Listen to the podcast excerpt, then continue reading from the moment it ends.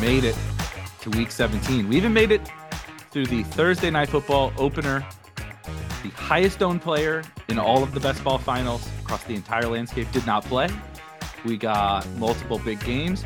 We got the Super Bowl of the best ball finals coming on Saturday, and tons more to sweat. On Sunday, we're going to break it all down here in the final regular season episode of Legendary Sickos. Get you all set for this weekend's best ball finals and talk through some of our own personal sweats. Let's get into it.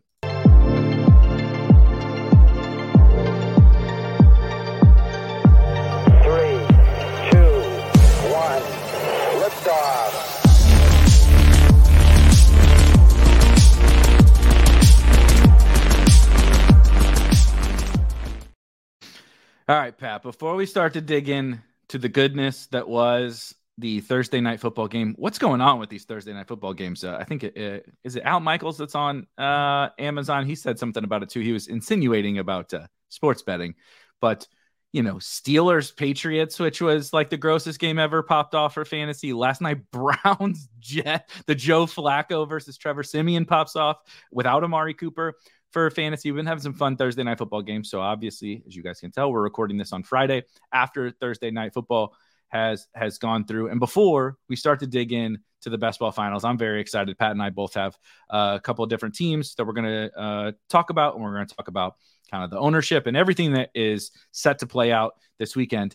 I, as we've discovered over the last 6 months or whatever, I'm a terrible businessman when we do these shows. I don't ever actually talk about, you know, some of the business opportunities that we're presenting to you with this partnership of. I don't know if these are business opportunities. These, well, kind of, I guess. We're helping you create wealth. That's generational wealth. Is this a timeshare? Are we selling a timeshare?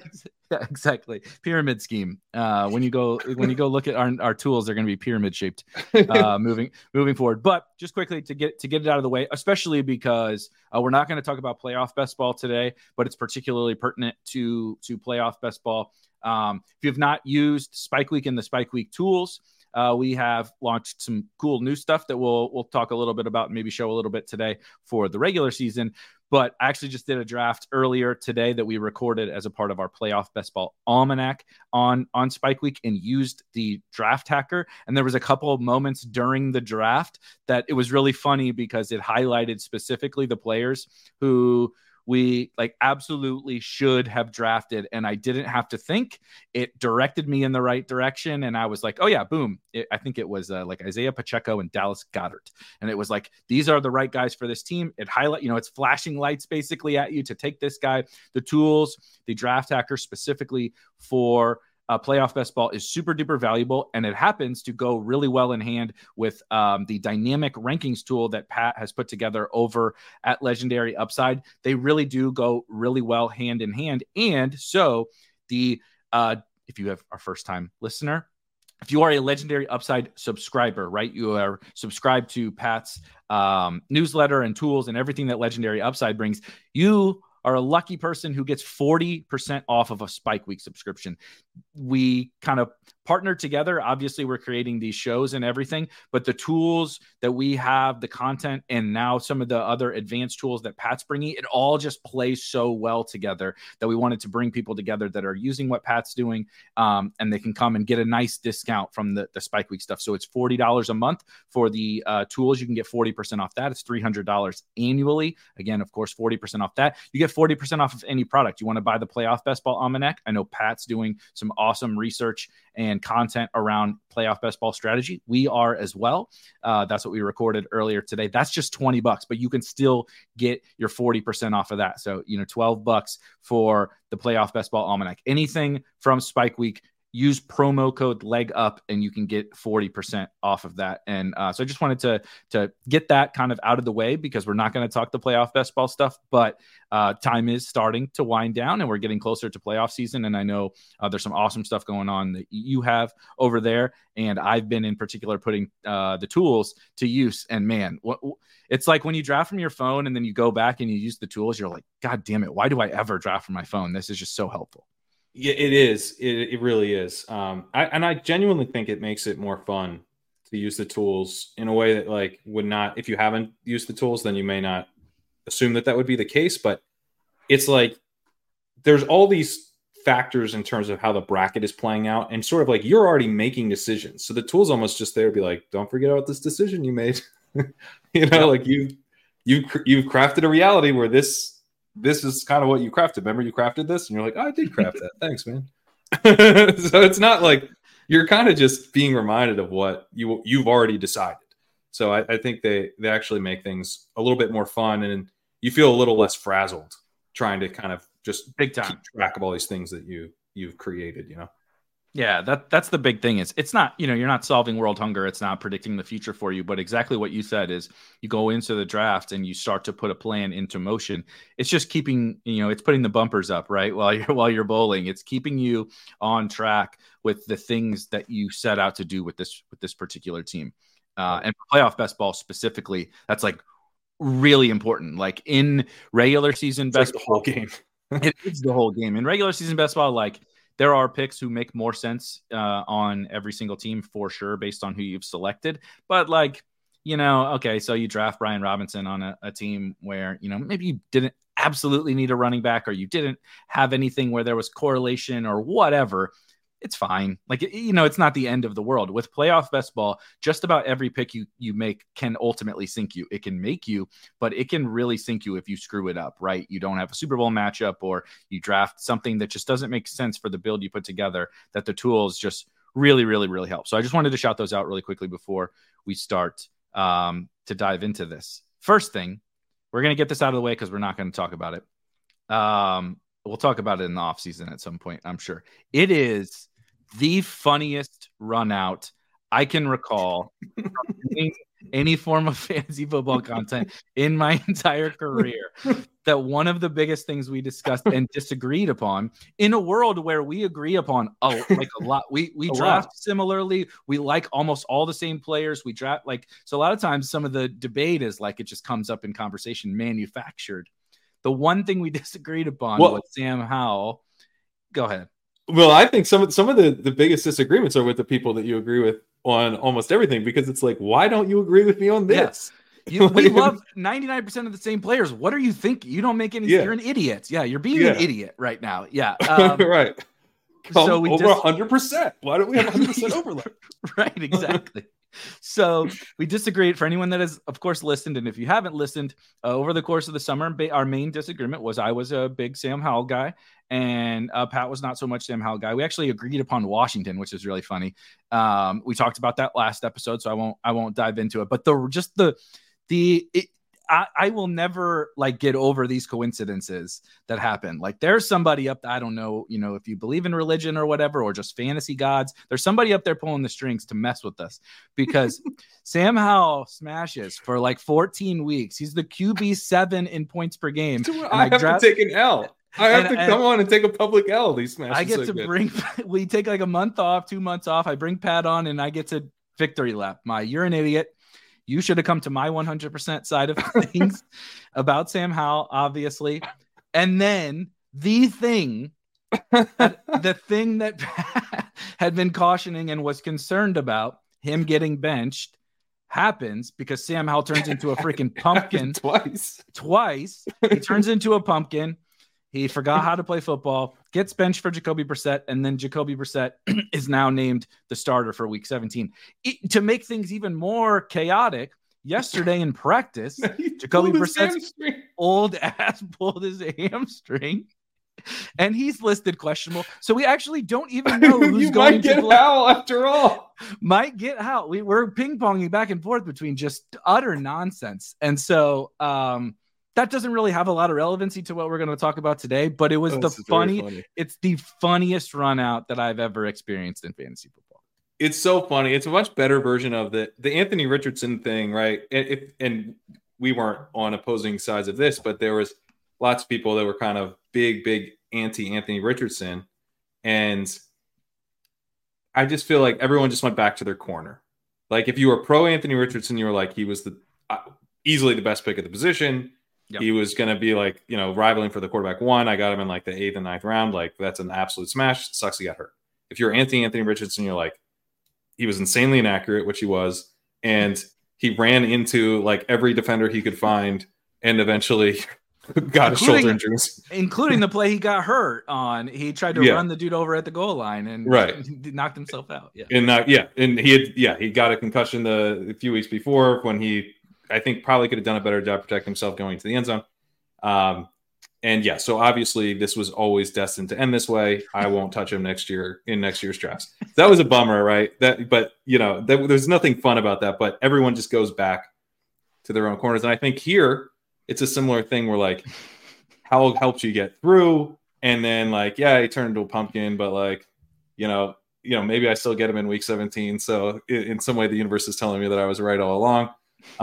And for me, I'm like, he got benched in the exact week I was worried he would get benched in. So I don't know how much more accurate it could have been. And I didn't he could have helped me advance some teams, but this thing I was worried about happened. So everyone's just back to their own corners. I don't think anyone's convinced. But awesome, funny path to get there, right? We ultimately ended up the same way as Dobbins is another guy I would think about where people are I thought Dobbins was amazing. If you thought Dobbins was an injury risk, you feel right. I feel vindicated based on watching the Ravens, and it is what it is. We don't really get to do anything fun with that, but the Howell one is just, I mean, so that, absolutely. And Brissett looks in the walkthrough, awesome. Which not yet published, but it will be. Fell a little bit behind this week with playoff best ball stuff, but The efficiency for Brissett has been silly high. And in some ways, it's funnier if he doesn't play this week, because then he'll end the season with this tiny sample of the best quarterback play in the league ever. Yeah. Yeah. I typed, for anybody that doesn't know, I also do DFS work for RotoGrinders, our sister company, RotoGrinders, for daily fantasy. And we do expert surveys and tag people in our lineup optimizer and all of that.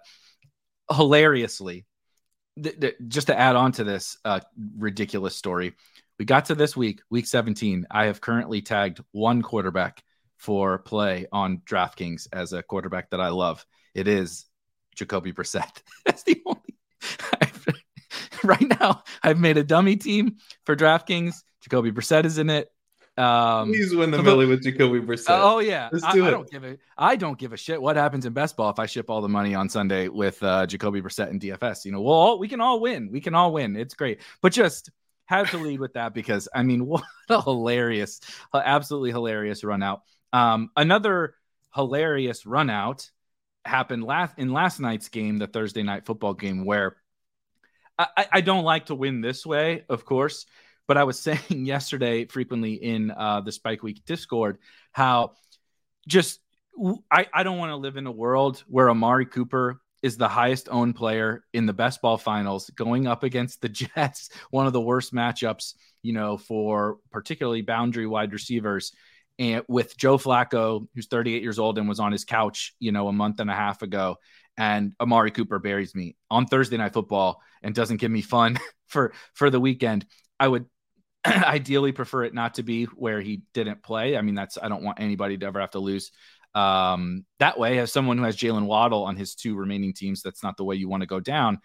But what an absurd week, start to week 17. You, of course, even if you had Amari and you had other pieces of that game, you're probably feeling pretty good because Jerome Ford went nuts. Brees, which I know helped both of us differently, but helped us went nuts. David Njoku looked like it was going to be. That's the thing. It was kind of looking like coffins if you didn't have David Njoku. About 8 minutes into the game, I was like, I can't watch this. I don't have any David Njoku. I can't watch my whole season end like this. He, of course, had a very good game on DraftKings, but not anything spectacular on Underdog.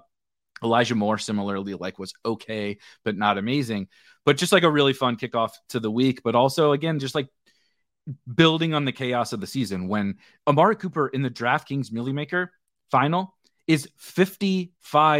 He's on 55% of teams. There's 1,300 teams in the final. He's on 55% of them, 43% in Best Ball Mania. Just to lead off with him missing, and that game, which looked gross on a short week, actually popping off a little bit, I felt like was actually a pretty fun way to start, even though it's chaotic and not fun for some people that really needed Amari.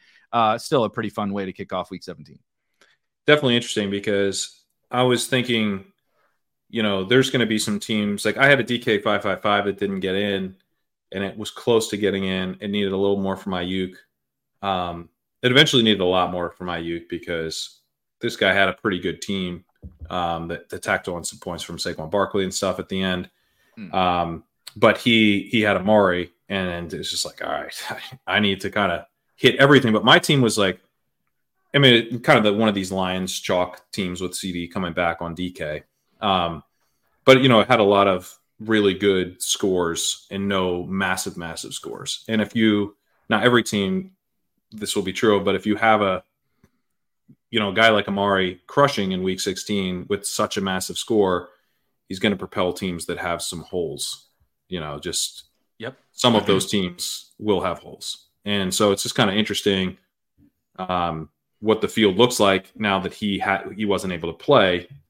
Some of those teams will be fine, and some of those teams will be in a really bad way. So it's kind of interesting for that reason, especially since, you know, Ford went off, and I would imagine Ford and Amari were somewhat paired. So, you know, like I don't have Ford in Best Ball Mania. There's probably Amari teams that have Ford and are feeling okay, because you can replace, I mean, Amari wasn't going to go for like 50 again. And you could probably, you know, to get one, 23-point score, 25-point score. I think Ford had 25 points. That's, you feel good about that. If you said Amari or Ford is going to get you 25 points tonight, you would take that? Absolutely. I would take that. Yeah. So in Best Ball Mania, Jerome Ford. This tool is so cool, by the way. 57% of Jerome Ford teams had Amari Cooper. You know, so whatever. Jerome Ford is definitely frequently paired with Amari Cooper. And so, like you said, if you tell me I'm going to get to week 17 and one of Jerome Ford and Amari Cooper is going to get 0, but the other one's going to get 25 or whatever, like you said, I'd be like, okay, okay, sign me up. And frankly, you'd make that deal if you said, I have Goff and Geno. If you said one of them will get 0, one of them will 25, I say yes. Yeah, you know, you got a running back, and because if everyone's getting 25, if half your team's getting 25, you're psyched. So and Ford is only where the hell is he on here? What am I? Let's do Jerome. There's too many Fords on here. For some reason. Oh, here we go. And so Jerome Ford is only 7.6% owned in the final on Underdog. And so sure, you know, half of those, whatever that adds up to, right? We'll call it 30, just for easy math, right? So 16 or 17 of those teams have Amari, but those 16 or 17 teams are like, yeah, I'll take the 7% dude with 25 at running as a cheap running back. So they got other elite guys to go around, right? That theoretically can come, because that's the other thing is like, we'll bounce around a little bit, but the Amari thing for my Best Ball Mania team personally was similar to George Pickens. I have more confidence in Amari Cooper, you know, having another good game this week, even in a tougher matchup, just because of the Browns and his just kind of his archetype. But like George Pickens got me here. He has a much worse matchup this week against Seattle. I am not expecting anything from George Pickens, but get me there, and then let's ping pong it over to somebody else who theoretically is then going to be lower owned. Right. So like I have the two Seattle wide receivers as an example, DK Metcalf and Jackson Smith and Jigba. It's like, Pickens got me here. Now let's pivot it over to Metcalf, who is 5% or something on here. 5.3%. It's like, okay, yeah, you don't want it. You never want your guy to not play, of course, especially a very chalky guy. But it's kind of like you'll honestly take it, and you are probably like, I think what the dream probably was for these people was, like when you have Ford and Amari, that Ford's the one that pops off. Maybe Amari scores a touchdown. So like, you know, maybe he'll count for me, but I don't want the other Amari teams, of which there are hundreds, to like totally go nuts. They might have Njoku too, you know, they might have whatever. I don't want it to go so nuts that it totally buries me. So it's just the chaos of week 17. Like we couldn't even get to Thursday night football. We'll get to some of the guys that are missing and everything this week. We couldn't even get to Thursday night football without like a kind of insane outcome already has happened, sure. But also some big scores that a couple of which are going to be pretty tough to overcome. Yeah, I think it's like a weird thing where, you know, if you told us, hey, man, Brees goes for 50, you want that? I'd be like, are you fucking kidding me? Yeah, I want that. But if you were like, hey, Pat, you're getting 50, where do you want to put it? I'd be like, let me find the very lowest owned guy I can. If you have to, you know, for me, when I look at my team, I'm like, really hope Kyron Williams goes off. Because Kyron Williams is only like 7% owned in BBM. 6.8%. Oh, yeah. I got that one memorized. That was the first thing I went. I'm like, because he's my guy. That's what I need. Me and you are on the same page. Yeah. It's Kyron or bust for me to do damage this week.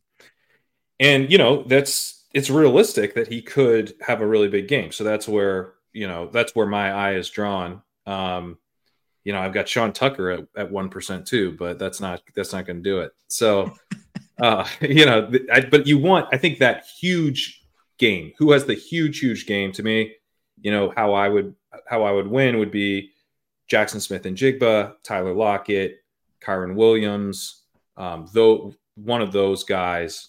And I've got like Chalky Laporta and Ferguson. It's better for me if Ferguson is the one who goes up, but I'm like, give me a tight end score, please. I don't care. Mm-hmm. I do not care. If Laporta wants to go for 25, then I would love that's a great idea, actually. You should do that.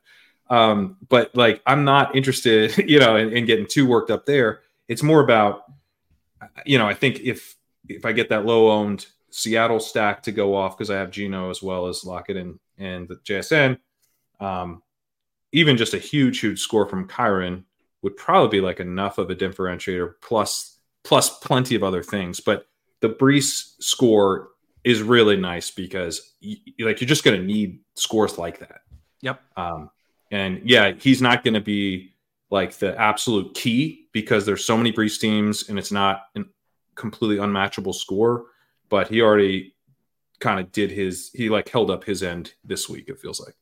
Yeah, it's funny. We were talking before the show, like kind of like what this week is all about in terms of the sweat. You know, we draft all these teams all summer. They basically all go to shit. If you're lucky, you have a couple. If you're super lucky, even when you draft as much as you and I did, like I have two, you had four that made finals. I have finals. Five, yeah. So like when you draft, one was the Pomeranian too, so I didn't tweet it, but I do have a fifth. He's a smart man. I would have loved to seen the response to millionaire Pat Corain tweeting out his Palm 2. I couldn't tweet it. I did tweet the Chow Chow. It had Anthony Richardson on it. You know, that's fun. Yes. At least it's an interesting roster to look at. But yeah, we do have to draw a line in terms of net worth and the tournaments that you're allowed to tweet out. But nonetheless, I think the Pomeranian pays out okay. I think it's like $20,000 because it's a pretty big final. Okay. Well, so, you know, so I wouldn't be mad. I can't keep track of all the little dogs tournaments that are out there. You know, Pomeranian, Chow Chow, Poodle, you know, whatever. There's so many of them. I honestly cannot keep track, but you do all this, right? And we talk about it during the summer, and you know, you and I have said it a ton of times that like your entire year ends up coming down to one team. Like, you know, obviously for you last year, your entire year and your life, you know, changed on one individual. The only final I made last year. Yeah, you made one final. That team went nuts. One. You know, Best Ball Mania, and that made your year. Obviously, made more than your year. But even for the people that don't like necessarily ship a tournament, it still all comes down to that. Whatever your best team is, good or bad, right? Your best team could end up last in Best Ball Mania. Congratulations, here's your $1,000. If you maxed it, you lost money. You know, you lost money on the year, even though you made week 17. On the flip side, right? Depending upon how well you do, is on that one team is the answer. But then we get to this point. And it's so funny, like trying to explain to somebody else or going through the mental gymnastics of figuring out what you need slash want, because it's absolutely what you said. You're going through, okay, who are my low owned guys, right? My leverage spots. So like for me, again, of course, first thing I did, what's Kyron's ownership? He's on both of my two teams. He projects as the second highest raw scoring running back behind Christian McCaffrey. And I got him in the last round. So clearly that's a huge valuable piece to have. Then, like you said, you go to BBM, like, oh baby, sub 7%. Like, yeah, sign me up. I'm cool with this. Of course, we flip over the cards on Thursday. You have a better best ball. You have a better version of the Kyron team than I have. So I'm rooting for second. I've conceded. I've already conceded. But my DraftKings Millie team, I'm like real excited about. Yeah. It actually has Howell, and I was rooting for him to sit, which is ironic. But I had Brees. And I have Christian McCaffrey and Kyron Williams. And so it's like, and then I don't have Sam Laporta. So I'm going to be rooting against Sam Laporta, even though he's on my BBM team. I have George Kittle, right? So George Kittle is the tight end one. Those three running backs are Kittle's a very fun piece to have this week. Exactly. And then why I was rooting for Brissett is I'm like, if McCaffrey and Kittle are going to be the stones, I probably need Brissett to be the quarterback on the other side. Yeah. I also have Jahan Dotson. And so you start telling yourself this story, right? About like, do I think Jahan Dotson is going to have a big game really with Hal coming back. Oh baby, Hal comes back, throws 4 tutties to Jahan Dotson, and we bring home $1 million. This will be the greatest show ever next season. But you start mapping it out, right? And like I was saying with Best Ball Mania, I'm still going to root for my team, and I do have some crossover, of course, Kyron, right, on both teams. But you start to map out what you need, and then like Thursday night plays out, and you're like, shit, you know, like my BBM team, no Brees, no Ford, and Njoku's not a big deal, but you know, I don't have CeeDee Lamb. I have Amon-Ra and Laporta, but not CeeDee Lamb. You know, and you just start to look at other people's teams, and you have a little bit worse version of them. That could work out for you though. Like CeeDee Lamb was a first round pick. Like it's not. Like it's, I've waddled. It doesn't feel good now. Yeah. Waddling. So I probably need Metcalf. Metcalf would be my best chance to beat, right? I'm CeeDee Lamb. But what I thought was most interesting that I kind of want to see how you're thinking about it right now is really there's two types of teams in these finals. There is the CMC teams, which maybe somebody snuck another guy through that went around, right? You just so happen there's like Tyreek Hill's 2% in the BBM finals, right? Mm-hmm. Austin Eckler's 1%, Justin Jefferson's 1%. So there's a handful of all those teams, but Christian McCaffrey almost got a Jefferson team through, which would be so fun. Yeah, it's so fun. Christian McCaffrey's 42%, right? And then you flip to the 1-2 turn, where CeeDee Lamb's 34% and Amon-Ra's 35%. So basically, it's those two versus CMC. You can't have both. Mm-hmm. So one of the builds is going to play out. I have the Amon-Ra version, a worse version of the Amon-Ra in BBM. You have that in BBM as well, but you have the Amon-Ra CeeDee pairing. And then on DraftKings, I have the Christian McCaffrey version. And it's basically like this.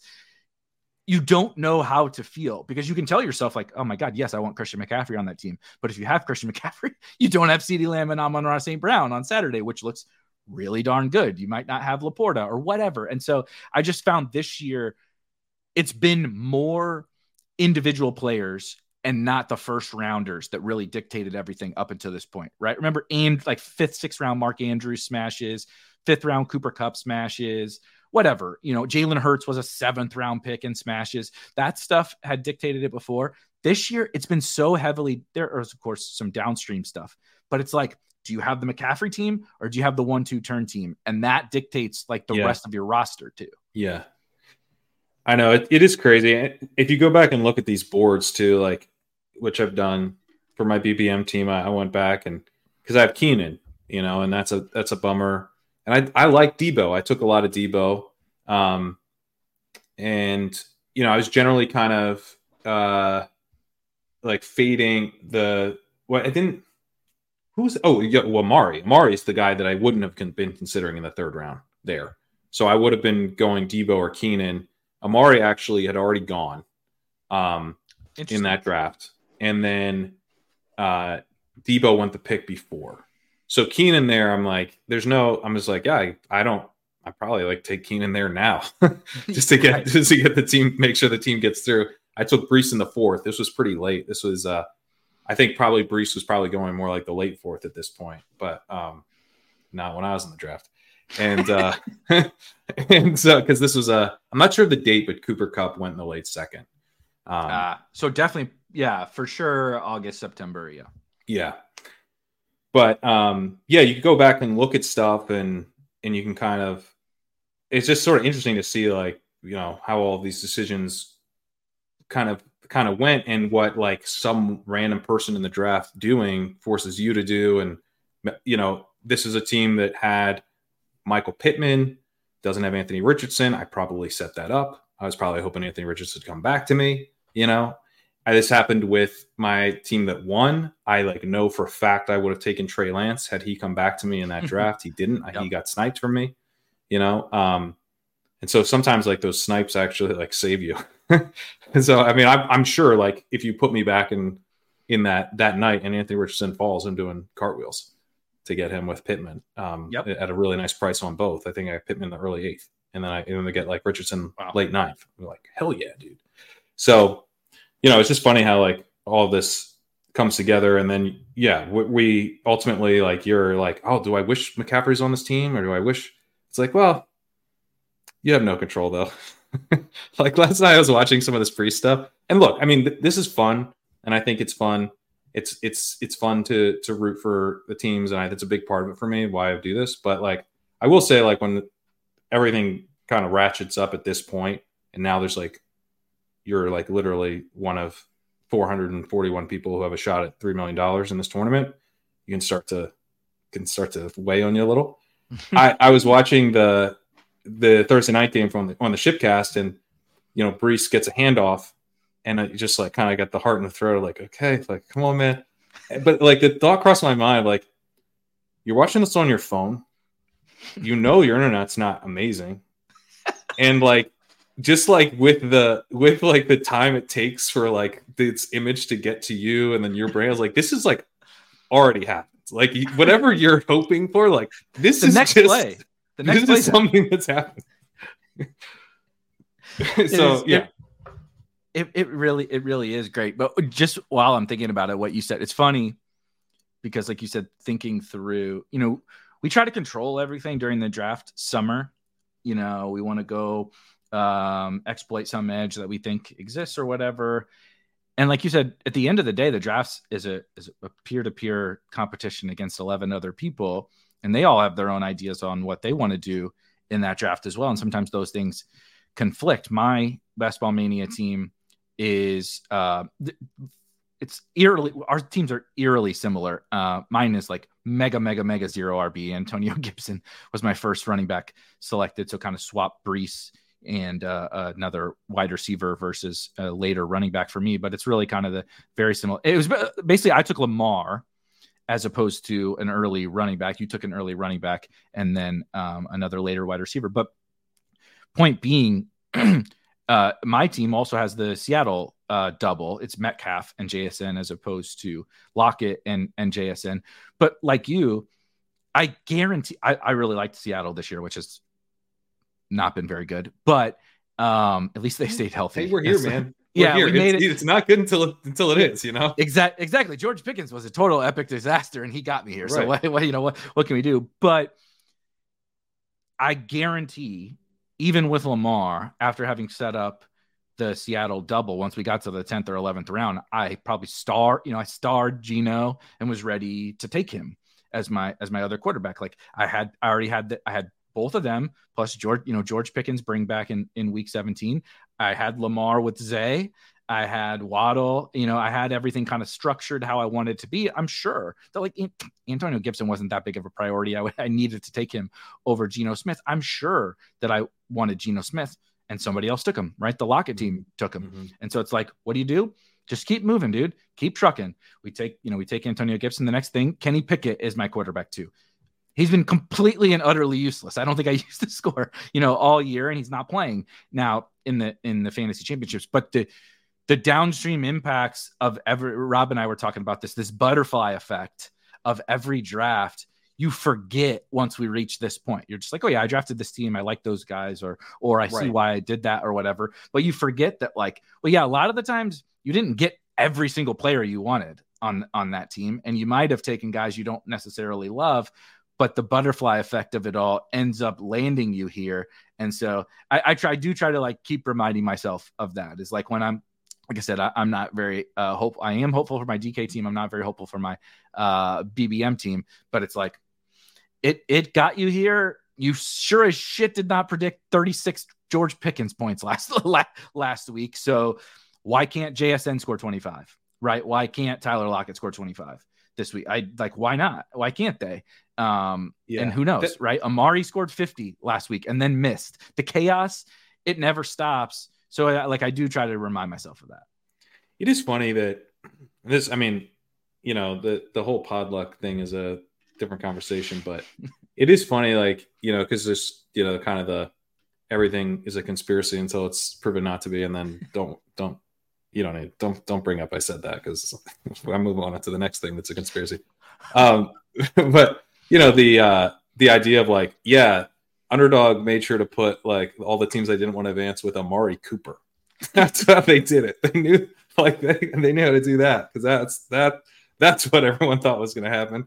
You know, it's like it's crazy. Like the things that we think are impossible or very, very unlikely to happen, and then you immediately flip. The brain like immediately flips to like, yeah, obviously Amari scored 50. Did you not see that? You didn't know that? Like, he scored 50. He's the guy you need. Like, it goes from why would I? Oh, Amari, God, with Flacco, no thanks. This game's going to be a dud. I have no interest. And then boom, you know, that's the best fourth round pick is now Amari Cooper. Like, even still, like I think even him not playing, he was still probably the best like 3-4 round pick, especially if you pair him with Brees, right? That's like kind of the top combo now. Brees tops him now, but you could have got them together. But you could have got them both. Yeah, and you just pair them together and they get the week 17 correlation angle, and people did do that. So it's just like, it went from being this kind of like, you'd so much rather have Debo to like, actually, you'd just rather take the advance rate with Amari in week 16 now. Get your chip. And it took one game. It took one game. So, that, you know, in the same way that there are now the odds that they're the guys you and I are like, please let it be JSN, you know, probably won't be, but there are those guys, like there just are in the player pool. And so it's just fun to dream on your teams right now, because you're like, maybe I'm sitting on the guy, maybe I'm sitting on this week's Amari. And the thing that we were talking about before was you everybody starts to do those mental, like that is, and I tell people this all the time, is like, I think everybody handles these situations differently, but like take a step back and think about this silly game that we play, best ball, right? The contests open in late April. We draft them from late April to September, and we do all these different strategic things. We spend hours and hours and hours drafting. We spend hours consuming content or researching or whatever. And then like you get to this point, if you really enjoy it, it's like, let your brain go to that, right? Like you said, like, what if this is the JSN week? Right? What if this is whatever? What if this is the Amari Cooper week? Whatever, because the whole like point of this is to enjoy it. Like there are people that are like, I'm just going to delete my app and like show up on Monday or whatever. I'm like, I mean, do whatever makes you happy, but like, don't spend like you spend hundreds of hours drafting these teams and caring about this all summer. Like, enjoy the fruits of the labor. Like I'm sitting here right now, just like I'm sure you're doing with your Best Ball Mania team, thinking about like, oh baby, like we got that Brees start. I only need this. And it is, that's what we were talking about before we went live. It is absurd. You tell yourselves these absurd things. Like I literally the other day was like, please God, let Jacoby Brissett play, because Jahan Dotson is my bring back to Christian McCaffrey and George Kittle. Right. And I spent all summer convincing everybody to draft. Right. I spent all summer telling people to draft Sam Howell, who's on the team. Sam Howell is on the team, and I'm praying for this Jacoby Brissett, which goes against my brand. This has to be because I took the L, right? This feels. 100%. I mean, I know it's just that we have no control over any of this, but this feels like I must have had some control over it. If you would have never admitted to it, Howell would be playing right now. He'd get benched again at halftime, and it would all be over. But because this is all played out, this stupid story I'm telling myself, which sounds absurd, but also like you start to think about it and you're like, there are paths to this thing happening, right? Like your team, you have Brees and you have Kyron. You're like, okay, just get my note. I got the Brees game. Now I just need the Kyron game.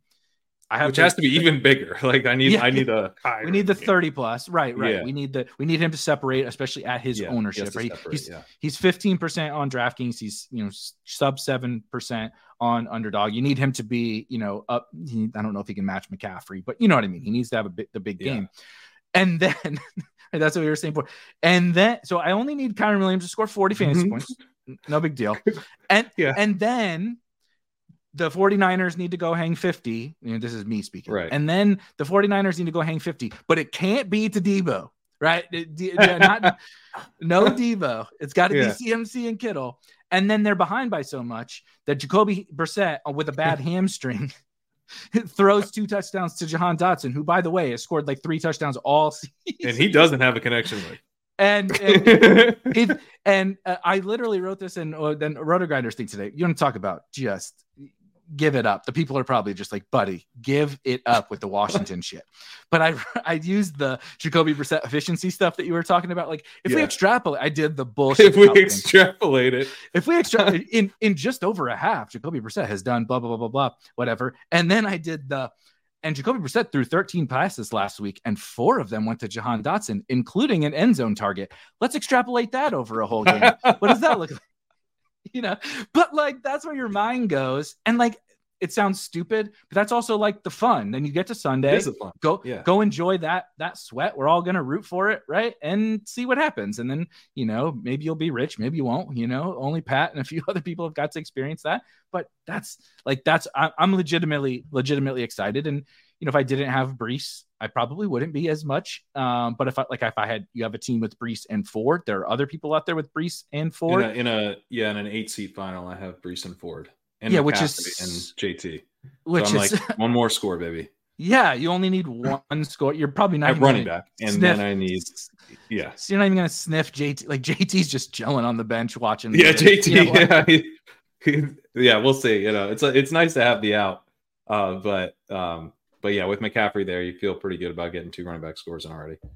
What I wanted to ask you, just to kind of piggyback on some of this, what are some of the things that, while we're going through these stupid mental gymnastics, was there anything that like stuck out to you as like, okay, some of the things we did, it could go right or wrong, or good or bad. The things that like we talked about over the summer, the things that you did over the summer, and you get to this point and you're like, that's why I did that, right? Or shit, one has jumped out in a big way. Yeah, I do want to say just on the sweating thing, like, I just, in case people are curious, I was like watching Red Zone and stuff, and when I on the Week 17 Sunday last year, and Eckler's running for long touchdowns, and then I streamed the late window, which was brutal because everything got like all the stuff I needed stopped happening as soon as we went on stream, and I was just like, and Devontae Adams teams were catching me and everything, and then I didn't watch the Ravens Steelers game Sunday night. I just didn't watch any of it. And I had a couple teams behind me that had Isaiah Likely. If he scores another, he's caught a touchdown right away.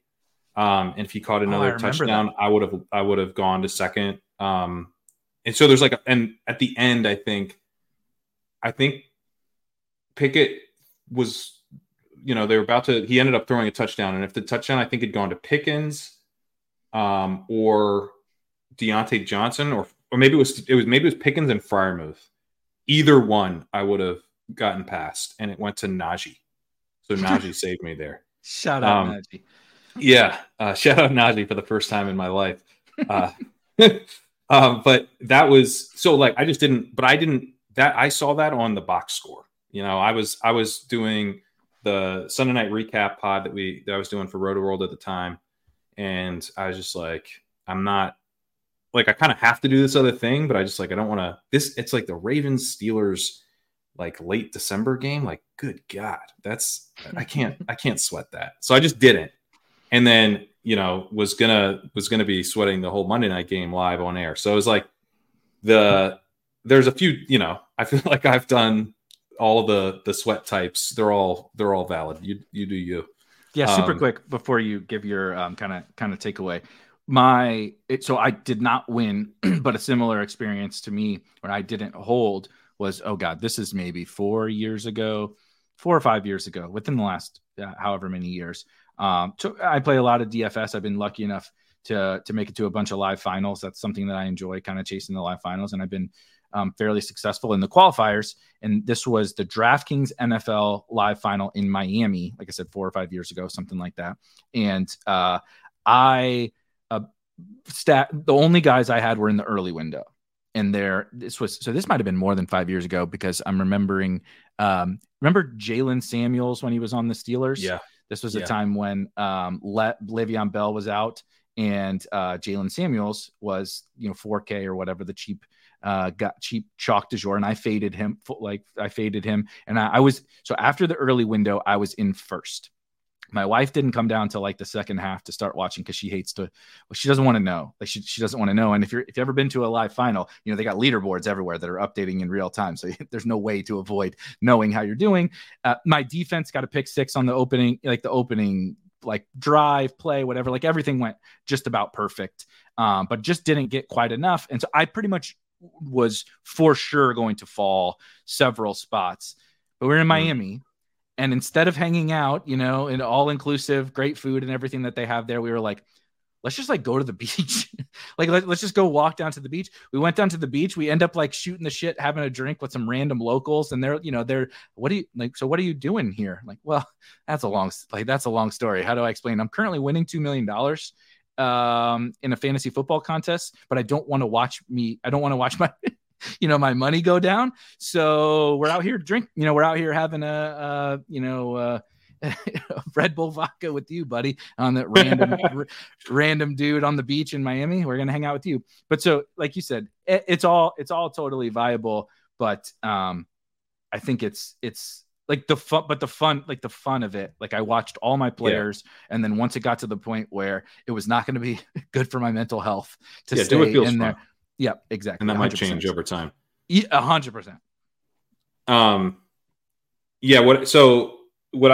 The one thing that I feel really good about is, and we kind of talked about the rookies. So the thing I don't feel as good about, and we talked about this last time, was second year breakouts versus rookies. I want to bring those rookies up even more in my late round strategy, specifically to really try to attack these week 15, 16, 17 weeks that are just, we just see how crazy important they are. And so many people, that we really respect in the space got a ton of teams through to the semis. And it would be kind of interesting to actually look at how many teams were in the semis versus and then what the advance rate would have had to be for cumulatively that number of that average team to the semifinals. You know what I mean? Yep. With the point being there that I think that there are some levers we can pull, and they're going to be volatile levers, but there are levers that we can pull to help get us through the pods. And it's a random experience, and it can be a very frustrating experience, but I do think there's things we can do to help us actually advance through week 15 and 16 and get to the final and show up with guys that we're excited about. And the poster boy for that has to be Kyron Williams. I think, Puka Nacua would be the other poster boy, but he fits more with the rookies over sophomores type thing. But Kyron is a guy that it's sort of a thing I talked about early in the summer of when I'm looking at running backs, I'm going to try to take less of the random dart throw running backs early in the summer, because I was going to be looking more for some of the rookies like Josh Downs, who I was a bit more into. I mixed in some Tank Dell, whiffed on Puka. That one hurts. But the other guys that I was looking at was Darius Slayton types, dudes who I felt we're going to run routes and, could kind of get there on a play. And, it's funny that he got some teams through. Yeah. So yeah. I think he was a viable way to play this. Now, after this year, I feel that archetype, the Zay Jones, Darius Slayton archetype, is probably the weakest of these. But I think that if you're going to do the Zay Jones from 2022, Darius Slayton this year, which it felt really gross, but it worked. And it, you know, he was running, because here's the thing, he was running a bunch of routes at the end of the year, and he can make some big plays. And and if he does it, then boom, it's huge. It's so huge to get even like one long touchdown in these weeks, like because you're going to have a bunch of guys who are scoring well to put you in contention, but then boom, you get like an extra double-digit score hitting your lineup. It's really important. But I wanted to be taking those guys more in the early summer. And then in the late summer, I wanted to flip it and start really attacking the late-round running backs, because I was going to have more certainty on who they were. And I was going to be putting myself in a situation where if I was right, not only was I getting some points that, you know, are really important for that lineup, but I was going to show up to pods where that guy, even if he had a really good year, was probably not all that high owned, because he wouldn't have been drafted early in the summer because people didn't know he was that right guy. And it's not just that, like with Kyron Williams, people weren't, it wasn't so much that they didn't think he was the number two in LA. It was just that they didn't really care. And they weren't sure, like, why would I take Kyron over any of these other random number twos? Like, what's the difference? Right. Malik Davis. Exactly. And so, but it became clear by the end of the summer that there was quite a big difference. And I think everyone felt that way at the very end, you know, that it was pretty clear to everyone that Kyron was, but I think the thing to, so it's not so much spotting Kyron as, when you've spotted a Kyron, you hammer it. And I think I've talked about how I wish I hammered it more, but that's more of a Kyron specific thing, I think. Like I think I did do a decent job of shifting my approach from early summer to late summer, where I was like, I don't have much Ty Chandler, but I did take Ty Chandler some at the very end when I was like, okay, but he is the number two. I do feel confident about that. I didn't take Zamir White much. I took him a little bit at the end, you know, where I'm like, I don't feel like wasting a spot on Zamir White, who like didn't get any run as a rookie, when I'm not even 100% sure he's the number two. But if I know that, okay, he is looking pretty clearly like the number two there, then, you know, now is the time to actually leverage that information where, you know, it wouldn't be White so much, but like, you know, like the Bengals situation kind of ended up being wrong there, but like, you know, it's like, okay, now it was Travion. It actually became Travion. Yeah. Which I never really took that much of Travion because I felt like we were never that sure. But actually, Kyron again is probably the best example here, where it's like, not only are you getting Kyron, but you're probably going to find you're just as likely to find yourself with like a Zach Evans team going against you as a Kyron Williams team in like a week 15 pod. So to flip over the cards and actually see that Kyron is 7% in the Best Ball Mania final, I think is very clearly because he wasn't drafted a bunch in early drafts. You know, it has nothing to do with how he had a great season. He was pretty good in the playoffs. Like, it's just because he wasn't drafted a lot. I think the power of those late round running backs in the late months, August and September, really underlined this year, in part because we had a Kyron, but Ty Chandler, you know, was basically nothing, and then he's so powerful in getting you through week 15, and you know, could be powerful in week 17 too. We'll see. Jerome Ford, who was one of the clearest, this guy's definitely the number two guys that we had all summer, and his price never rose. I got him in the 18th round of this Bulldog 2 that I'm talking about. I got him with my last pick. His value actually fell a little bit at the end because he was like a little banged up, but that wasn't who cares if he's a little banged up? He's the number two. You know, it's not – this value is at the end of the season, so it was a little silly. Anyway, I think that part – that I want to lean into it because I feel even more confident that it's a really good strategy. But we talk a lot about super teams in the early months, and you can build super teams in the early months. That's one of the reasons to draft in the early months of Best Ball Mania. But you can also build kind of a different type of super team if you attack these players that the early field was getting wrong. So any backfields where we've actually had a shift, and it's like, actually, it's not Zach Evans, it's Kyron, then like we hammer Kyron, right? And it's not because Kyron turns into like a 20 points per game superstar. I mean, that was super unlikely. It's because it's more like well, what if he gets us a Jerome Ford type Spike Week in the fantasy playoffs? You absolutely nailed it. And I'm sure people that listen, subscribe to the Spike Week YouTube are certainly sick of listening to me and Rob talk about Kyren. But you've said it a couple different times, it's actually not about Kyren. Like the outcome is amazing. It's everything you could possibly dream of when you draft a player like him. But it's entirely about the process that you completely just outlined, in that was, I made lots of mistakes this summer. I have tons of things I wish I changed. But when you capitalize on advantageous situations, Kyren being, in my opinion, even more so than Puka, and I'm not trying to throw shade at Puka. I mean, I wish he was on all my teams too.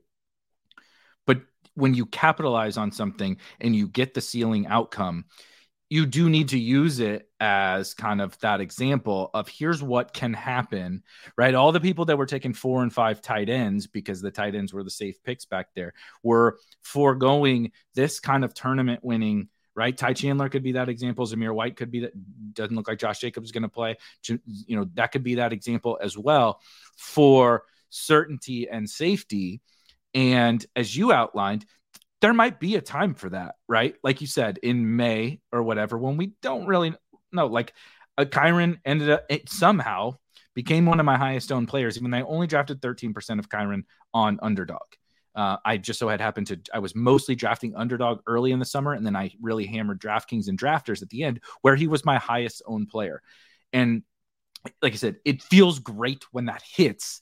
Like you look smarter, right? It's fun to victory lap that, but it's actually not about the result for Kyren. It's about the process that you just outlined. And I would add to it, you kind of insinuated it, but a big reason as to why I thought we just have to take him in like every draft is because we talk about that like uniqueness lever, and people hate that, right? And I get it because it's a kind of an abstract idea, and 99% of the times it's absolutely useless. But you see, again, everything that you outlined being true about Kyren, but also the uniqueness angle where he was drafted. We have the data. Hacker sent it to me the other day. In 20% of Best Ball Mania drafts, Kyren Williams was only 20% of the drafts even had Kyren Williams. So he's so lowly drafted that no matter what he would, if he did what Christian McCaffrey's doing, it's something different, but almost no matter what he does, he can't be so overrepresented in the fantasy playoffs. And then if you get the run out, like we just got, he missed some time during the season, and in the fantasy playoffs, he's been good, but not like legendary. You show up to the Best Ball Mania finals with 6% owned Kyren Williams, who projects for the second most, like this, I'm not making that up. He projects for the second most raw points of any running back that's playing this week. Now I know he's going to have to beat Brees and Jerome Ford, and he's probably not anymore, but yeah. He projects well. He projects awesome. And to have that piece that is only 6%, despite the fact that he was a stone cold league winner, is so powerful. And so we get really bogged down in the player takes and even, the strategy takes and all that kind of stuff. But like you said, if we can combine that element of properly handling our drafts based on the timing of the summer, and most importantly, the information that we have. But then once we gather the information and you look at what's happened over the course of the whole summer, right? Because the contests are 50%, 75%, 90% full by the time we've actually gathered that information. Whatever drafts you have left at that point, the edges aren't just in individual player takes. I didn't fucking know that Kyren Williams was going to be this dude. Nobody. Sean McVay didn't know. Sean McVay loves the shit out of Kyren Williams. That's why Cam Akers is gone. But I'm not sure he knew that this dude is good. Like he's legit. Like I know ball, and Kyren Williams can fucking ball. Like I know he runs a 4.7 40, but he's good at everything else. Like he's really, really good. We didn't see that coming, and I liked him. I have every few days now, but occasionally I have a Kyron Williams. I liked, you know me, I liked some college football. I like to get into some of that. I have a Kyron Williams thread from when he came out of Notre Dame that was like, I think he's a, I was taking him in like the 12th round of big board drafts. I liked watching him. Yeah. I took him in some, I probably have him on like some old Dynasty Best Ball type things where like, you know, they're like deep enough. You're like, I'll keep him around. Yeah, exactly. But like, yeah, just from when he came out, because he was interesting. He was very productive. And I kind of like the way he run. You know, he kind of had like a he was like one of these dudes with like real big butt, and like he was like he kind of got up to speed quick, and you're like, oh, this you kind of like almost like a Zach Stacy, you know? That's a great that kind of you're like this guy's also a Ram, former Ram, also a Ram, yeah. Maybe that's why I came to mind, but he's like, you know, kind of got little squatter, you know, little shorter guy, but he's not. And not definitely did not have the top end speed. You could see that even in at Notre Dame, he didn't have the top end speed. But no, he had like a 90-yard touchdown run that you're just watching it. And you're like, are you gonna get to the end zone? Like I forget who they were playing, but it was a sick run. He like you know made a bunch of dudes miss, reverse fields, went down the sideline. But you're just like, I think that's a D end that's gonna catch you, buddy. Like you gotta start running. He doesn't have that, but it's another thing as to why you just everybody wants to make things binary. And why I like this specific example is because it's not about the talent eval only about Kyron, which talent eval is very important, right? Why was Brees such a home run is because you and others have evaluated he's just really freaking good at the game and talent can win out, right? And because he had a clean ACL tear, which a lot of the doctors, you know, Jeff Mueller, or is it Mueller? I apologize. Edwin Porras, they both and several others were like begging people to listen to that this was different than the Javonte injury, that it was a clean ACL tear, that you know his timeline for get back to 100% was fairly early in the season, week 5 or week 6. I don't know. It wasn't just a talent evaluation. I think we were lucky to have experts in the space who were pointing us in the right direction on this. Good point. And it was a situational thing with Brees. His price never made sense, but I don't want to make we talk. I'm sure they've listened to you talk about Brees. I'm sure you fought the Brees wars.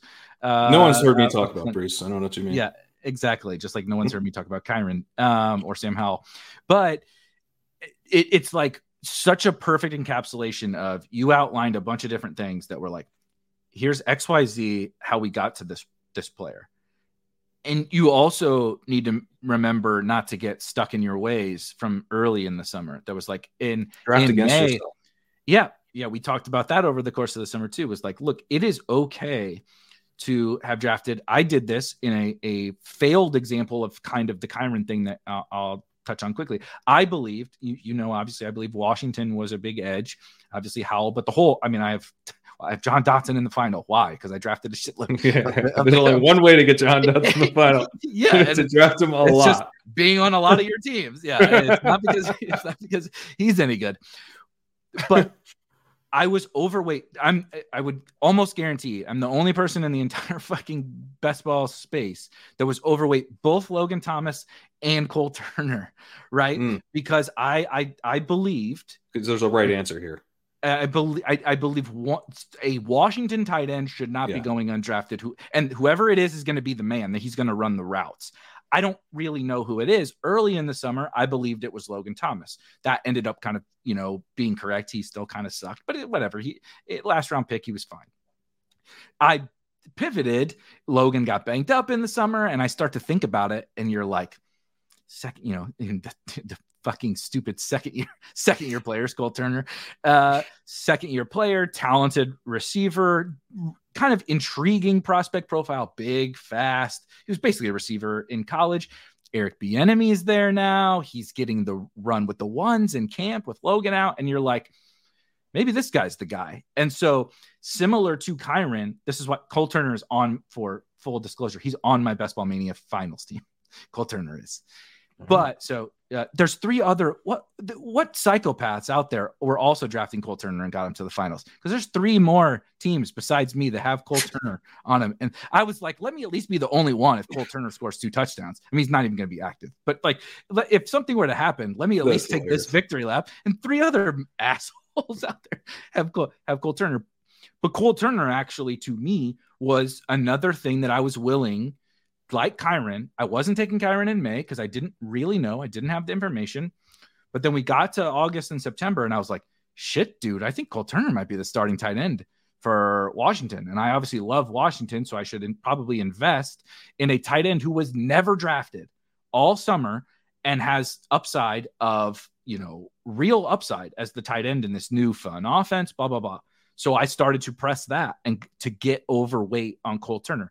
He obviously failed spectacularly, but I still feel good about that process because it's kind of like we talked about, or you've said, I love this phrase that you used, the Adam Thielen was the tax we pay for the way that we play this game. Like Cole Turner was one of the taxes I paid because of the way I play this, but it got me Kyron. So nothing else mattered. Like like I was going to lose a lot of teams anyway.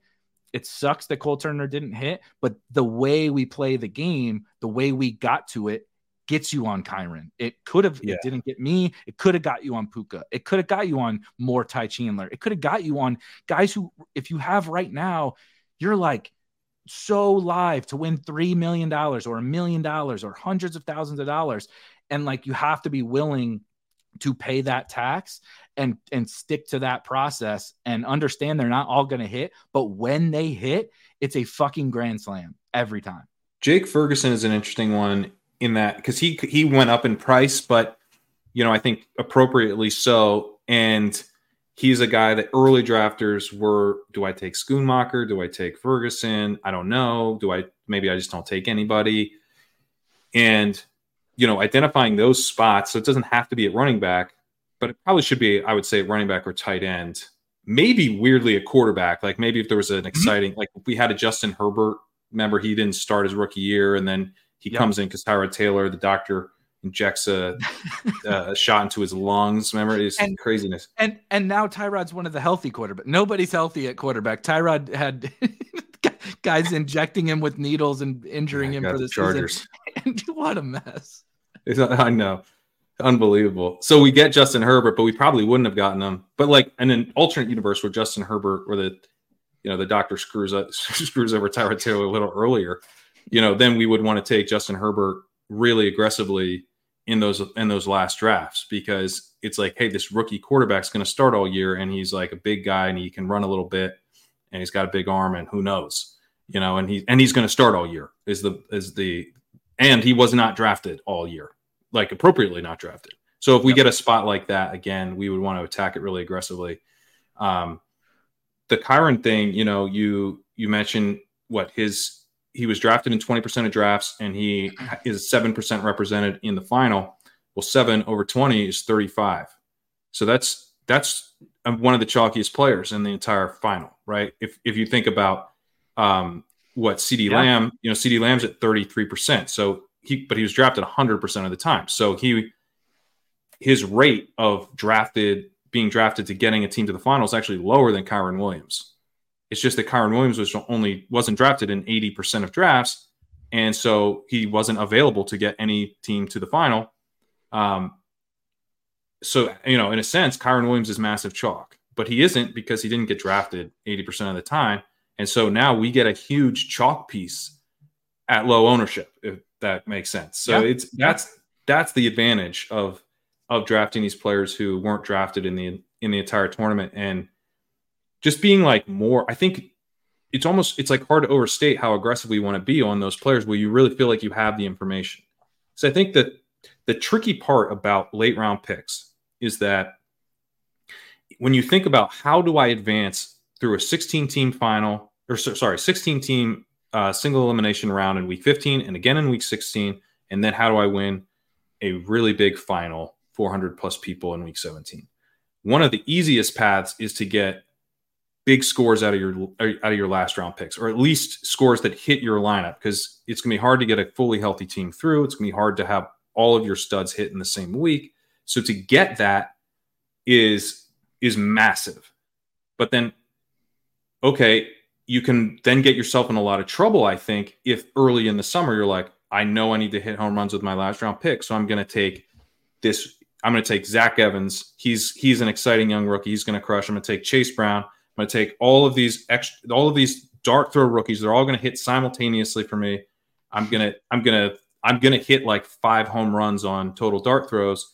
Like, I doubt it, man. I bet you could maybe get one of those if you feel really strongly about him having the role. But like, the home runs didn't come from the player archetypes that we thought at that point, because we have at that point of the draft, like, we have such like a low correlation between like what we think about their talent versus what their talent actually is. Cause they probably have some pretty big red flags, and like, which of the red flags matter and which don't. Like, we probably don't know, you know, like Kyron, my guess is that Kyron is like a super hard worker and a really good teammate, and the coaches love him. Like, I don't know that, but great pass blocker, like great pass blocker. That's why, yeah. Not to interrupt you, but like those little things that I'm not saying you or I or even people listening to this take for granted, but the market definitely takes for granted, because you're like Zach Evans, number 1 running back recruit out of high school. Like, I know his odd career, but like really efficient in college. You know, like you said, rookie, like that. Those kinds of things. You're like, big, fast, strong, big time recruit. Like, yeah, sign me up. Kyron ran a 4.840, didn't play as a rookie. You're like, no. But like you said, the other skills end up being the ones that matter to the coaches. Yeah. And those shine through in that, like, consistent reports that this guy's going to play. Beat writers just insisting that this guy has a role. Coach talking him up all summer. And so when was I saying I should have taken even more Kyron? At the end of the summer when I had all the information. I don't actually wish I took more May Kyron. I don't want to try to find May Kyron. I don't think I'm going to. I want to try to find May Puka. I want to try to find June Puka. That's the thing I think I whiffed on. I took too much Devontae Parker. I took too much Darius Slayton. Too much of those guys, like, where I capitulated a little bit too much in the early months and tried to hit too many singles, as opposed, because I was like, I don't think I can hit the running back home runs, and I still don't really think I can, but I think I can probably hit some more wide receiver home runs. And again, I probably isn't a Puka in next year's class, but maybe there's a Josh Downs, and a Josh Downs is still, maybe there's a Jaden Reed, you know, who's healthy in the final weeks, you know, a Tank Dell, like. And yeah, the health goes against you there, but like those process wise are clearly smashes. And we had a comment last week saying, "You think Tank Dell's a good pick? He got hurt." Yeah, I mean that's how you're gonna play. You don't take the guys that are gonna get hurt in week 16. But you know, I think process wise, obviously, those are the guys that we want to be looking for in future, right? And so that's something I want to be more aggressive on in trying to find, because it's sort of like. The thing I think all of these archetypes have in common is like they're going to play. And then it's just making sure it's like they're going to play, but when. And the rookie wide receivers and those handcuff running backs, the when is more likely to be at the very end of the season when it matters so much more. And that's really when you, like, your early round picks are to advance your teams, and your late round picks are to win you all the money is one way to think about it. And to win you all the money, they need to be playing at the very end. And so your Devontae Parker is actually the least likely of those three by a wide margin to be playing at the very, very end of the season, because he stinks. So, you know, I'm open to taking some more of the Slayton, Devontae Parker types in the early drafts next year. The Robert Woods is, right? I mean, Robert Woods got it's like the most beautiful run out. Like, his quarterback's amazing, and all the wide receivers get hurt. And I could give a shit about, like, if I had Robert Woods on a finals team, which I don't, because he hasn't done anything all season. But if I did, I'd be like, don't care. Like, there's no, like, he's useless. So, you know, that's the risk of trying to hit the single, is that you might just, you know, ground out with Robert Woods. But I think there's some value to it. It's just if this were Moneyball, it's bunting. They never bunt. It's bunting. Never. Yeah, you never, ever bunt. I think you can bunt with. Just don't bunt as much as I bunted in June this year. I bunted way too much. I tweeted about Robert Woods. Don't tweet about bunting. Don't tweet. That's like, don't tweet your bomb to finals team. Don't tweet your bunts. See, I learned. I tweet about Robert Woods, and then I quietly advanced in the Palm 2. Okay, I'm growing. You better be Billy fucking Hamilton if you're, you know, Deion Sanders. If you're gonna bunt, you better be Deion. Run a 4.240 if you're gonna. This is not the Deion Sanders of bunts. Yeah, this is Robert Woods coming off an ACL. Don't be David Ortiz and bunt and tweet about it. Like, let's just say that. But I'm going to use one of our fun catchphrases to start to wrap up. But I'm actually being serious this time because we both have to get out of here. But so we got a billion games over the course of this weekend. The Super Bowl of the best ball season is tomorrow night, Saturday night. For anyone that doesn't know, maybe isn't following super duper closely, I'll put a link to the tournament database that we're putting together, which has all the ownership from the tournaments that we have thus far. It, of course, has the two big ones, Best Ball Mania and the DraftKings Millie Maker. You can see every player's individual ownership. You can search for players and see how owned other players are with them. You can see quarterback stacks and all sorts of fun stuff. Just check it out. Yeah, it's stayed open on my screen over here next to me since we launched it. It is very fun. But if you've taken a look at that, even without like looking through your pods, you probably could have figured it out looking through your pods. Outside of Amari Cooper and outside of Christian McCaffrey, basically every chalk piece is in the Lions-Cowboys game tomorrow. Much more so on the Lions side, but CeeDee Lamb is also kind of involved in that. And so I just wanted to see what you have CeeDee and Amon-Ra. I have Amon-Ra and Laporta. I think you have several different pieces in that game. I have both sides of this coin where I have that super duper chalk game, but I do, of course, have some pieces that I'm excited about that are lower owned. I'm actually really excited for Lamar. I know that the quarterback's probably not going to win me everything, but like, I don't know, 4% Lamar versus 35% Jared Goff feels totally fine heading into a finals weekend. But on DraftKings, I don't have a single person in the Lions-Cowboys game. So I may pull a U and not watch. I'll get somebody to record, like a fucking baseball podcast with me or something during that time. I don't think I want to sweat that one out. But it's the Super Bowl for everybody that's here, whether you have guys in that game or not. And then we have, obviously a billion games on Sunday. How are you kind of processing? What are your expectations for the weekend? Of course, anybody can fail and anybody can pop off, but you do the walkthrough every week and obviously analyze this game week to week. What are your kind of expectations, for the weekend, specifically as it's framed towards some of the best ball ownership? Yeah, I mean, so just as a little aside, I'm actually going to a concert tomorrow, and Brittany has a bunch of her family in town, and we're going to the show with some friends and her sister and brother and cousin are all visiting and stuff. And so we're like all going to be at the show. And I was like, oh, that's fine because, it's a show. And so it'll be late and football starts early in California, And so I'm like, this is fine, And so it turns out the show's at like 4. So it's like literally the headline's going. Yeah. As the game's starting. So I don't know, man, but I think I'm going to be watching it on my phone if I've got service. I think it's the game like all my players are in. And it's the first game when if good things happen, I can really start to dream, and if bad things happen, I can tell myself a Geno story. I just kind of want to know what's going on as it happens. So I think I'm going to have my phone out for that. But we'll see, cuz I don't want to I also socially, I have to weigh how much I'm going to have to feel it out. How much can I get away with having my phone out? For sure. Everybody else has their phone. Do this actually. People put their phone up with the flashlight and stuff to do that. You just have the whatever ESPN broadcast. Jared Goff dropping back.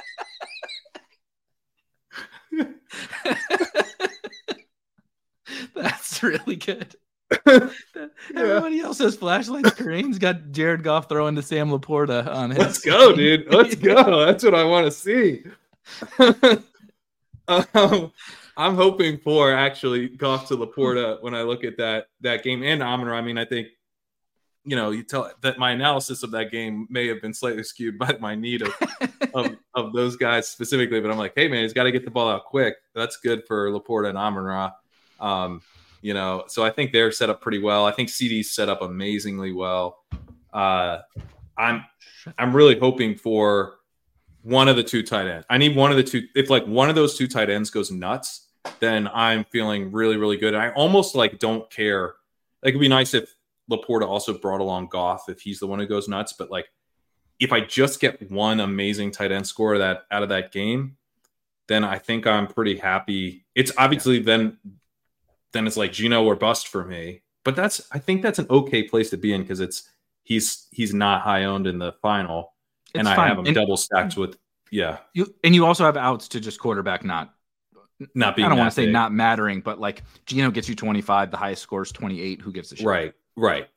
So yeah, I have Montgomery, and so he's leverage. But I was looking at your tool, and he's like tied to a lot of Goff teams and stuff. So that's the problem with that game. I would love to. I think that the leverage is like just shitty pieces that you just like don't really want. Honestly, Michael Gallup and stuff like that. It's because everybody, for whatever, I mean, we have the perfect, it's the perfect, good luck. It's the perfect combination of like both of these teams smashed the whole season. Like they were two of the best offenses at the best prices.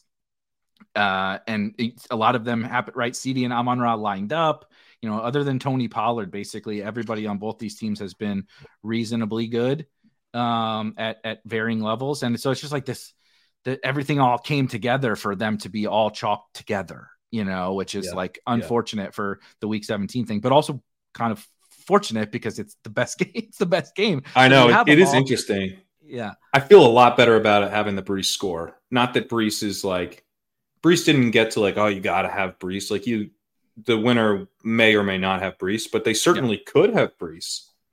And easily. So you feel much better, I think, about a chalk game going off if you have. I mean, Brees is also chalk, but it's like at least I'm in a good spot where one of my important players had a good game. I think it comes down to this team comes down ultimately. So many things have to go right, but how do Kyron Williams and Michael Pittman do? I think is and the two Seattle wide receivers, Lockett and JSN. But like if the Detroit game goes off. And, the Pittman, the JSN, Lockett, and Kyron pieces don't go off. That doesn't, it'll be someone else with the chalks stack, not me. Yeah, that's always the difficult thing to try to, as everything. And I got to stop using this phrase, but that needle you're trying to thread is. It's tough, and that's just how it is in week 17, right? I will just add, for me as someone, ultimately, like if you're out there and you're like me, you don't have that game. Like I said, my DraftKings team, which is the one I'm very much so most excited about, doesn't have a single player in that game, which both is very fun and very terrible. Like, I mean, it's fun because I know everybody else has it. And so I'm also not a fool to think like other people aren't going to get good, big games are coming from that game. It's just like a certainty, but it's so long as it doesn't like everybody doesn't come along for the ride. Right. I have outs to win so long as like, it's not Goff for 35 and Amon-Ra for 35 and Laporta. I have that game stacked up like a ton of ways. I do have Gallup on the team. I just checked. So I have CeeDee, Gallup, Ferguson, Goff, Montgomery, and Amon-Ra and Laporta. And I'm nervous about not having Dak. Yeah, exactly. I'm like, oh no, what if it goes off too much? Yeah, Dak's in a better spot and projects better than Goff. He's in a better spot. Right? Yeah, exactly. And CeeDee, that's my biggest out of anything on the week. The Lions are mega chalk, and someone is going to have a big game, if not multiple. I'm certainly terrified of not having that. My biggest fear of the whole weekend is I don't have CeeDee Lamb. Easily. The biggest fear of the whole weekend. So if you're out there and you're like me and you don't have CeeDee Lamb, we're going to be holding hands together tomorrow and praying. We're going to be holding our phone up like grain and praying to the best ball gods that CeeDee, like, dude, I don't care. He's going to have a good game. Just no 40 balls, please. Like 25, it's fine. The 40, not so good. I'll just run super duper quickly for the folks and then we'll get out of here because I know we got to go. If you are, looking for things to sort of root for, I think feel like my DraftKings team is one of those that's like a very peculiar team that can shine a light on the random shit that we're rooting for. Like I said, so I had Brees CMC and Kyron are for sure. Like I would, they have been assumed to slot into my lineup. I have Chase Brown and Tank Bigsby is my other two running backs on that team. So obviously, you know, I'm not expecting them to outscore those other guys. I am missing Jaylen Waddle. And I think you mentioned this. I don't know when I heard. I have both Buffalo tight ends on this team. Don't know why I did that. Dude, I almost advanced the team. I keep saying it's one team, and I almost advanced it with that. If Ayuk, the pass interference, if he were to catch that touchdown, that team advances as well. And it's Josh Allen with both Buffalo tight ends, and I would have had to eat so much goddamn crow with Liam, who I went on his show and repeatedly told not to do that, and then I guess he got in my head a little bit, and I did it. But then, listen. Joke's on me because, and serves me right, frankly, for doing something that was very, very stupid. Just the stupidest fucking thing you could do.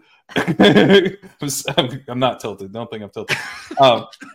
That I didn't get in because I didn't score any tight end points. I had Hunter Henry, who gets hurt, and then I've got the two Buffalo tight ends who cannibalize each other. And literally, with like a tight end touchdown, that team advances, and I couldn't get there because I bet against myself by taking the other tight end when I'd already taken a tight end. Just follow your own advice, Pat. Yeah, you put Trey McBride on there or something, and it moves on. Just absolutely. Oh, if I put Trey McBride on there, I'm through easily. Oh, that's also my favorite quote. I'm not tilting. Don't tell me that I'm tilting. Don't mind that I'm tilting. But anyway, we all are trying to create the paths that we have to first place, and mine is, like I said, Brees did his thing, CMC and Kyron got to do their thing, and Kittle has to do his thing. And then we pray to the gods. Like you said, Seattle is probably on both teams. I have Metcalf on both teams. So I know we tweaked this back yesterday, but that motherfucker missed his practice so much. I'm currently not worried about it, but DK Metcalf, 3% on DraftKings. So I'll take that. Drake London, 5% on DraftKings. Rashad Bateman, redacted. That redacted 5%. Zay Flowers, 9%. Jacoby Myers, 9%. So I need three scores, fellas. Give me three. You know, if all those running backs go off and Kittle goes off, like I said, I'll take my chances with three good scores from those wide receivers, and we'll see how it goes. Similar to you, yeah. If we're pitching the people on rooting for us, listen. I know I'm not the number one choice for a lot of people to win. But on Tuesday night, Rob and I did a show where we said like three times, like as long as Kareem doesn't win, we're good. But just listen, I promise to get better toppings next year. That's my promise to the people. God damn it. That gets me. It still gets me. We're almost into 2024 and that shit still gets me. Every time, but yeah, huge pizza party if either one of Kareem or I win.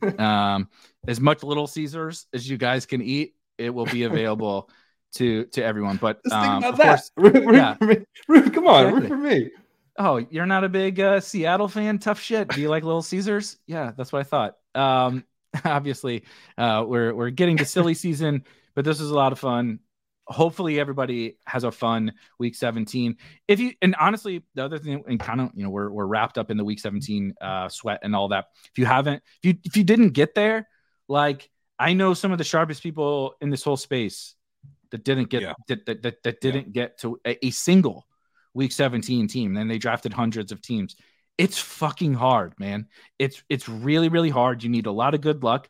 Like you said, I won't go on the long tangent, but like I didn't like George Pickens over the summer. His name probably we did hours and hours of shows together. I bet you I never once uttered George Pickens' name the whole summer and the time that we recorded. He just so happened to be on the team, and he's the reason I'm in the Best Ball Mania finals, right? Yeah. Like, it just is what it is, and don't feel down. We got lots more best ball contests to draft, and we said at the top, playoff best ball is coming, and I promise you'll enjoy some playoff best ball because it's also refreshing because it's very different than the regular season best ball. So we'll definitely be getting into that sometime soon. I know Pat's got to go.